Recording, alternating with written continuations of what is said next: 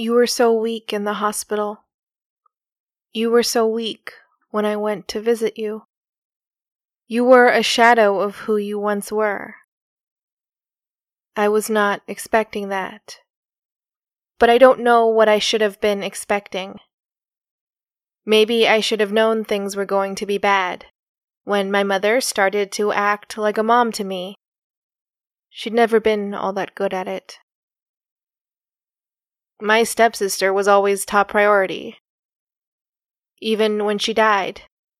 I didn't expect to move up that far in the pecking order. But there I was, the sole recipient of her full attention. I would have done anything to bring you back, to save you somehow. Even though that wasn't possible, I still found myself lost in the fantasies of such. In those moments when you were too weak to speak. In the beginning of my visit, I mean.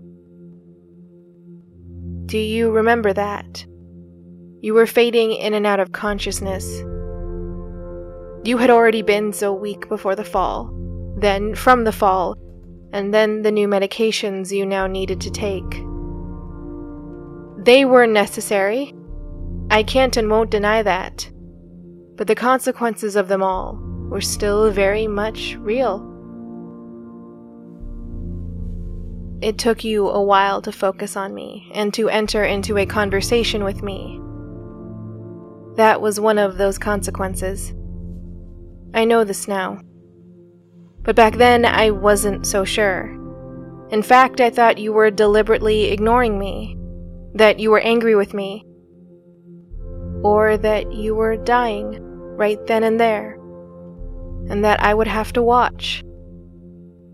Those things felt like fitting punishments, one way or another. One way or another, they were deprivations of the care you had shown me, the thing I had not properly returned to you. In time, even in that short time, you got a bit stronger, enough to hold a conversation with me, while my mother and everyone else were out in the hallway discussing you. Your fate, as it were.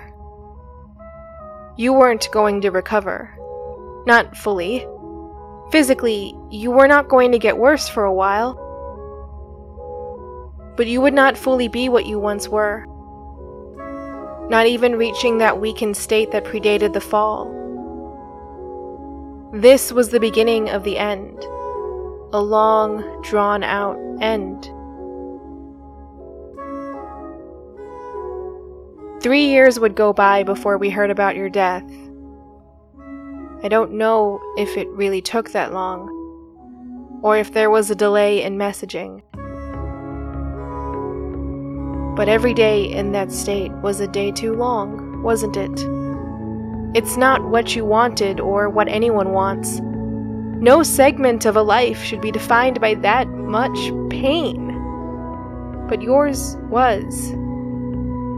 There was the physical pain, sure, and the pain of being surrounded, yet again, by strangers, by people you didn't know, who did not care about you like we did. Uncle did not want it to be that way, but it was not his decision. You had a niece still living, and though she was a distance away, Ultimately, it was her decision which hospice you were sent to. And I don't remember why exactly. I don't remember why it was her and not someone in the diocese who maybe could believe that this parish had become your family and that we wanted to be there for you. But no, it was her decision. And I like to think she made it the best she could. I was alone with you for the better part of an hour, but only towards the end did you find it in yourself to speak to me. Well, to listen to me and then to speak. I told you the not full truth. I interwove the pieces I had left out before, but I left out stepdad and his failures. I always left them out when I was telling the story. Honestly, until this podcast, I told no one about it. You hardly knew my stepdad, but I still felt like I needed to leave him out. Not to protect him, but because, really, I just didn't want to spare myself your rightful wrath. That suffering was rightfully mine, and I didn't want to give it up. There would have been something validating about having you hate me. Like it would have told me that I was right for hating myself, that there was a reason everyone had turned on me this far. I wanted to think there was a reason. It would have made the rest of the world so much easier to understand. But no. Instead, you gave me a charge, a task. You commanded me to be more open and upfront about my dreams. Whatever they were, you said, whatever was happening, it was not my place to take that chance. And I took your words to heart. I lived by that motto for so long. Or so I could claim. I knew that was right. But then I failed. Again and again, I let my shy and fearful nature silence me. Repeating the same mistake over and over again. Failing you over and over again.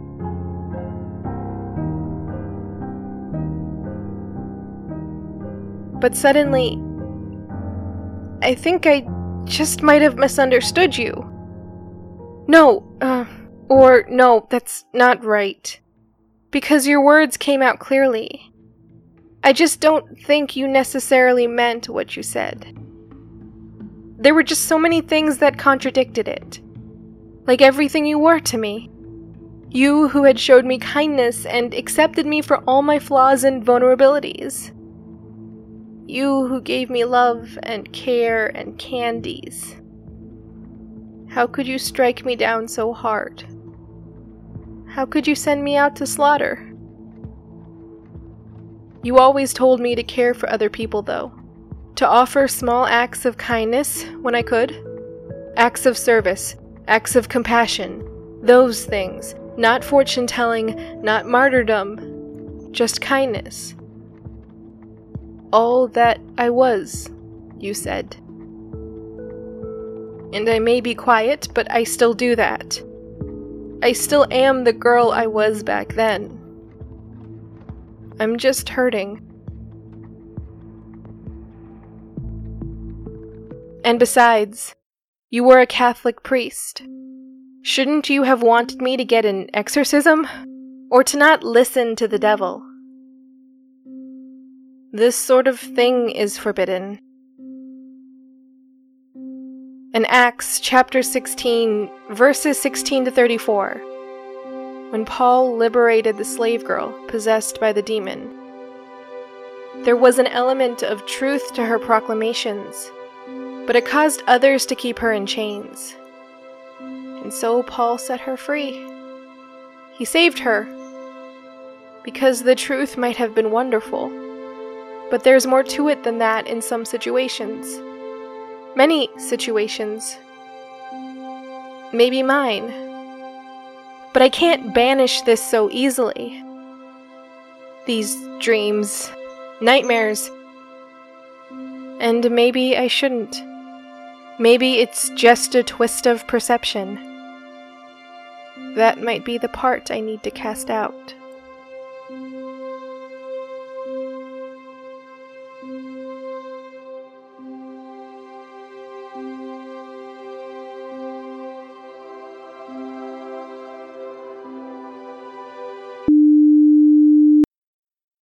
The Oracle of Dusk is a Miscellany Media Studios production. It is written, produced, performed, and edited by MJ Bailey, with music licensed from the Sounds Like an Earful music supply. If you like the show, please consider leaving a review or telling your friends about it. And check out Aishi online, the story of the voice you know all too well.